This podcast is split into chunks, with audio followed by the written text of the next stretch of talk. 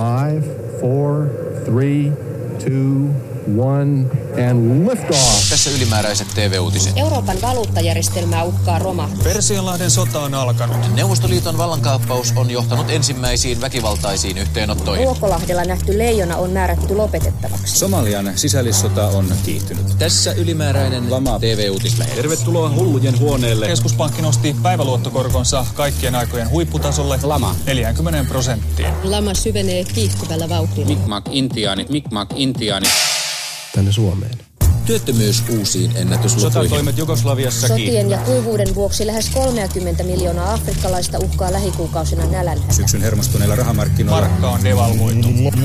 Lama. Seija, me mennään jo.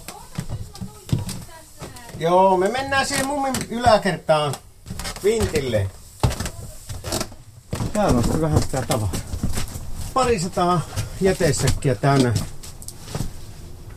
Tää on just niitä inkkarileirin eläkeisiä aikoja, kun kaikki oli pusseissa ja säkeissä. No niin. Miksi tämä on ollut niin vaikea juttu kertoa ja puhua aiemmin? No tätä tarinahan mä en ole koskaan kokonaisuudessaan kertonut kenellekään. Sen käsittely on ollut niin vaikeaa omassa päässäkin. Tietenkin olen pelännyt mahdollisesti tapahtuvia ikäviä asioita. Ja sillä oli jotakin poliisikuulustelua ja tämmöistä. Ja sitten tämä Apjoilon tämmöiset lonkerot, niitä ei koskaan tiennyt missä niitä saattaisi olla, mitä sieltä voisi tulla. Tässä nyt 25 vuotta ollaan saatu olla kyllä meidän perheen hyvinkin rauhassa. Että minun mielestä tämä tarina tulee kertoa. Ja nyt on ehkä se aika. Minä olen Ilpo Okkonen. Minua voitte syyttää siitä, että ne elämäntapaintianit tuli Suomeen. vilua, nälkää, nöyryytystä, kuolemaa. Muistatte varmaan niin sanotut elämäntapa-intiaanit, jotka herättivät valtavasti kohua Suomessa. Pidetäänkö siellä leirissä panttivankeina ranskalaisia lapsia? Ryhmän johtaja oli kanadalainen Norman William, Onko sinut aivopesty? salaperäinen guru, jota ryhmän jäsenet palvoivat ja eri maiden viranomaiset jahtasivat. We are very original. Aikamoinen hyppy tuntemattomuuteen. Me menetämme ensinnäkin valtavan mahtavan tutkimuskohteen. Tähän paikkaan kertyivät kosmiset voimat, joiden piti päällikkö Apiolen sanojen mukaan muuttaa lappilainen mäntykangas kasvamaan muun muassa palmuja. The energy is coming from the center of the earth. Tutkimushankkeiden piti pelastaa koko maailma saastumiselta ja nälkäkuolemalta. 25 poliisia iski intiaanileiriin. He elävät siellä täysin salaperäistä elämää. Oliko se uskonto, oliko se uhka vai vaan outo juttu?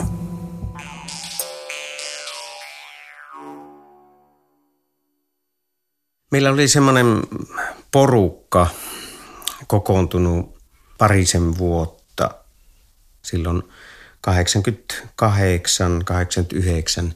Paavo oli kokoamassa sitä ja sitten siinä oli Helsingistä ja ympäri Suomea tämmöisiä niin kuin ihan normaaleja ihmisiä, jotka vaan jotenkin oli sattunut kuulemaan tästä asiaa. Meitä oli kaikkiaan 2-30 henkeä. Tehtiin ympäri Suomea semmoisia niin ryhmäistuntoja ja meditaatioita. Meillä ei ollut mitään semmoista suuntaa tai oppia tai mitään tämmöistä, vaan mietittiin, että no miksi me nyt ollaan täällä.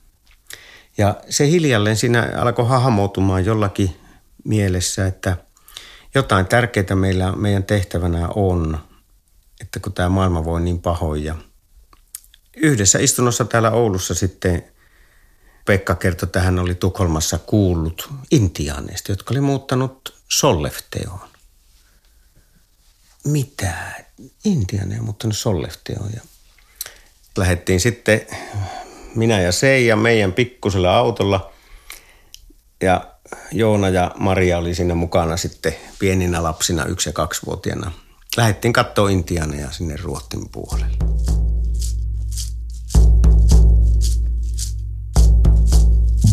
Kun ajettiin illalla, niin valtavat kotkasiipipilvet oli kulkaa Ruottin päällä ja silloin me ajateltiin, että nyt kyllä on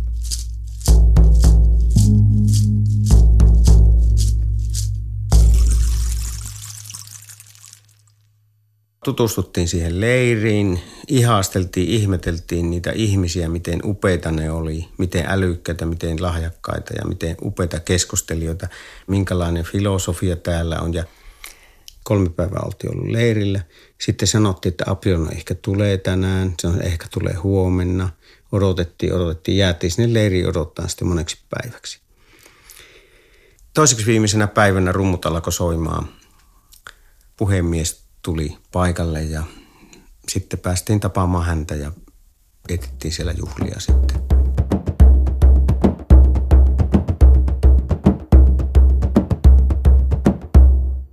Mä olin tehnyt sen kirjan suomalaisesta arkkitehtuurista 1900-luvulla ja se oli saanut Leipzigissä maailman kauneimman kirjan palkinnon. Sen jälkeen Sofiassa, Interarkissa myöskin. Musta tuntuu, että mä haluan antaa sen leirille, että se oli semmoinen työnäyte. Ajattelin, että jos mä noin hienosta asiasta, mitä he tekee, niin voisin tehdä myös ja vielä hienomman julkaisun, niin olisiko sillä sitten heille jotain käyttöarvoa. Sitten kun mä menin sinne tapaamaan tätä puhemiestä, no mä menin sinne teltalle, se oli semmoisessa oikein tummassa kuusikossa, se oli rakennettu niin kuin ylemmäs, että se kellu ilmassa se kvami. Ja siinä edessä oli sitten tämmöinen nuotio, mut pyydettiin hyppäämään sen nuotio yli. Ensin kysyttiin, että eihän sulla ole vaan mitään nailonia tai mitään tämmöistä, että vaan luonnon puuvillavaatteita, mitä oli sanottu, että leirissä voi vaan pitää. Tällekin selvisi syy, että miksi on puuvillavaatteet. Kun otin vauhtia, että tuon nuotio ylimää leiskautan, niin siihen nakattiinkin semmoinen kuiva oksa rypääs siihen nuotioon, että se liekit kohosi sinne kolmeen neljään metriin, semmoinen valtava liekkiseinä. No mä ajattelin, että no hemmetti, että kyllä mä tuosta hyppään joka tapauksessa ja osoitin sen sitten sen hulluuteni siinä, että kun tohautin siitä läpi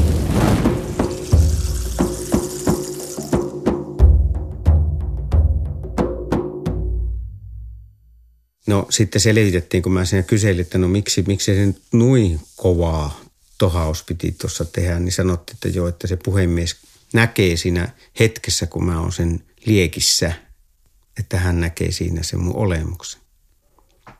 No, mä en sitä sillä lailla tuossa ajatellut, mutta sitten kun mentiin sinne telttaan, mä nousin semmoiselle lavalle. Siinä oli pieni nuotio siinä keskellä telttaa ja oli yö – niin siihen oli laitettu semmoinen niin sermi, jonka takana ylhäällä parvella tämä apiolno oli. Ja mä menin siihen viereen istumaan sitten. Mulla oli se kirja mukana. Ja siinä juteltiin vähän sen, mutta sitten mä halusin antaa sen kirjan, niin hän alkaakin katteleen tätä kirjaa. Aukasi sen sivuun. Siellä oli ihan täysin pimeä minä en pystynyt näkemään sitä kirjasta niin kuin juuri yhtään mitään. Vähän niin kuin sen kuvan niin kuin hahmo, että tuossa on kuva ja tuossa on harmaata tekstiä. No hän menee ja lukee tätä tekstiä siinä.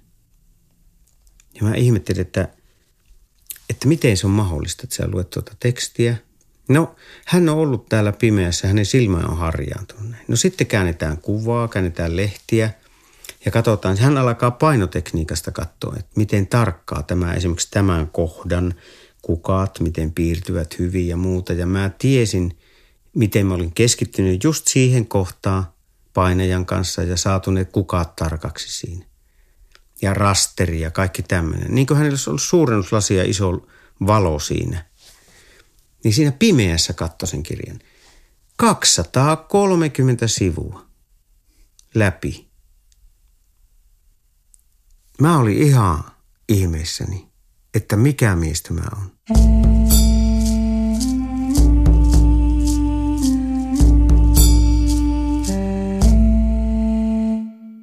Sen keskustelun lopuksi mä sanoin, esitin, että, että mä haluan kyllä auttaa tätä leiriä kaikin keinoin. Että miten mä vaan pystyn auttamaan, että haluan olla käytettävissä. Silloin hän ilmasi sen, että heillä on todella vaikeaa tällä hetkellä, että heidän aarre on lapset, jotka on siellä leirissä ja niitä oli seitsemän sillä hetkellä. Lapsia piti varjella ruotsalaiselta sosiaalitoimelta koska Ruotsissa oli sellainen laki, että lapset eivät saa, perheet, jossa on lapsia, eivät saa elää telttamajoituksessa. Ja heidän lapset ei ollut koskaan ollut missään taloissa, niin ne, eivät, ne ei niin kuin pärjännytkään sillä talossa. Ne koki, että ahistuneeksi itsensä. Ne joutuvat aina väisteleen, siirteleen, niitä piiloteltiin siellä. Sinne tehtiin aina Ruotsin poliisi-iskuja. Ja... No Suomessa oli saame, kolttasaamilaki. Lapset voikin elää telttamajoituksessa. Sitten kun mä tulin sieltä Suomeen takaisin, niin mä mietin, että mitenhän se voisi olla mahdollista kutsua heitä Suomeen. Ja tunsin sitten Erkki Pulliaisen ja hän oli kansanedustajana sillä hetkellä ja esitin, mitä mä olin tehnyt piirroksia sieltä leiristä. Siellä ei saanut valokuvata ollenkaan silloin. Pidin sitten siitä semmoinen leiriesitelmä Erkille ja hän innostui ihan tosissaan. Tämä porukkahan pitäisi saada Suomeen niin kuin tutkimaan tätä asiaa, että miten näillä luonnonkasveilla eletään, käytetään, opetetaan niitä sitten.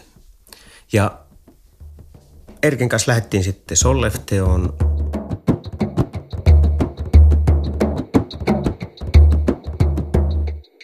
Se lasten tapaaminen hänellä oli valtavan voimakas, koska lapset tiesi kasveista kaikki. Ne tiesi latinalaiset nimet, ne tiesi, ne oli oppinut ruotsalaiset nimet ja tiesi, miten sitä käytetään ja mihin ja keltä vaan, kysyt nelivuotiaalta, niin se tiesi sen asian ja tiesi ne.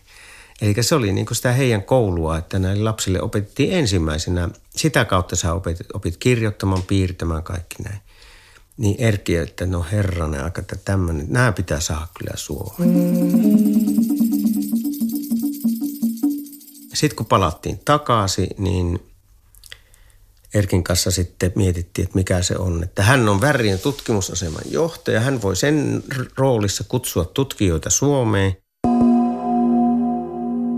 Professori Erkki Pulliainen Oulun yliopistosta on käynnistänyt tutkimuksen, jossa eräänlaisena työhypoteisina on ihmisen henkin jäämisen mahdollisuudet luonnonehdoilla. Ideana koko tässä hommassa on se, että vuosina 1866-68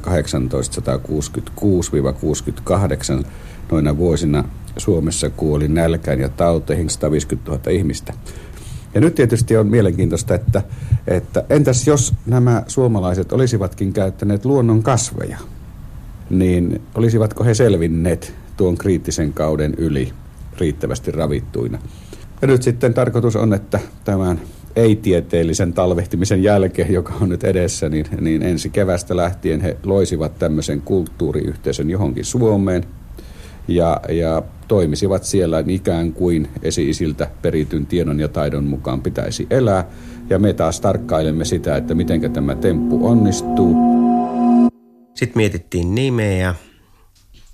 Me kehitettiin sitten semmoinen projekti nimi kuin ESSOC, ja se oli Ecological Civilization with the Aid of the Original Cultures. Ja se oli siksi, kun mä olin vähän mainosmiehiä, niin mä ajattelin, että pitää olla hyvän näköinen nimi, että se on helppo mainita ja muuta. Niin Essok oli hyvä ja Erkkihän lähetti sitten kutsut minun kautta.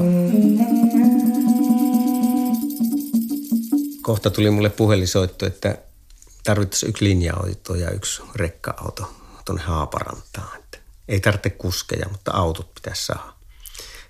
niin tota, mä aloin miettiä, että se oli hyvin salainen operaatio. Tämä ei saanut silloin levitä mihinkään, niin mistä mä saan semmoista kuskit ja mistä mä saan linja-autot, että kävän nakkaan tonne Haaparantaan. Niin mun lapsuuden aikaiset kaverit Esko ja Mattihan sinne lähti vuokra-autoilla ja Halavalla sain vuokrattuakin vielä ne. Ja sitten Haaparannassa Matti kysyi, että, että miksi nämä nyt tänne jätetään nämä autot. Että mä sanoin, että no Kyllä mä voin kertoa, kun että puhu kellekään, että näillä tuo yksi intiaanileiri Suomeen. Matti katsoi, elää kerro enempää.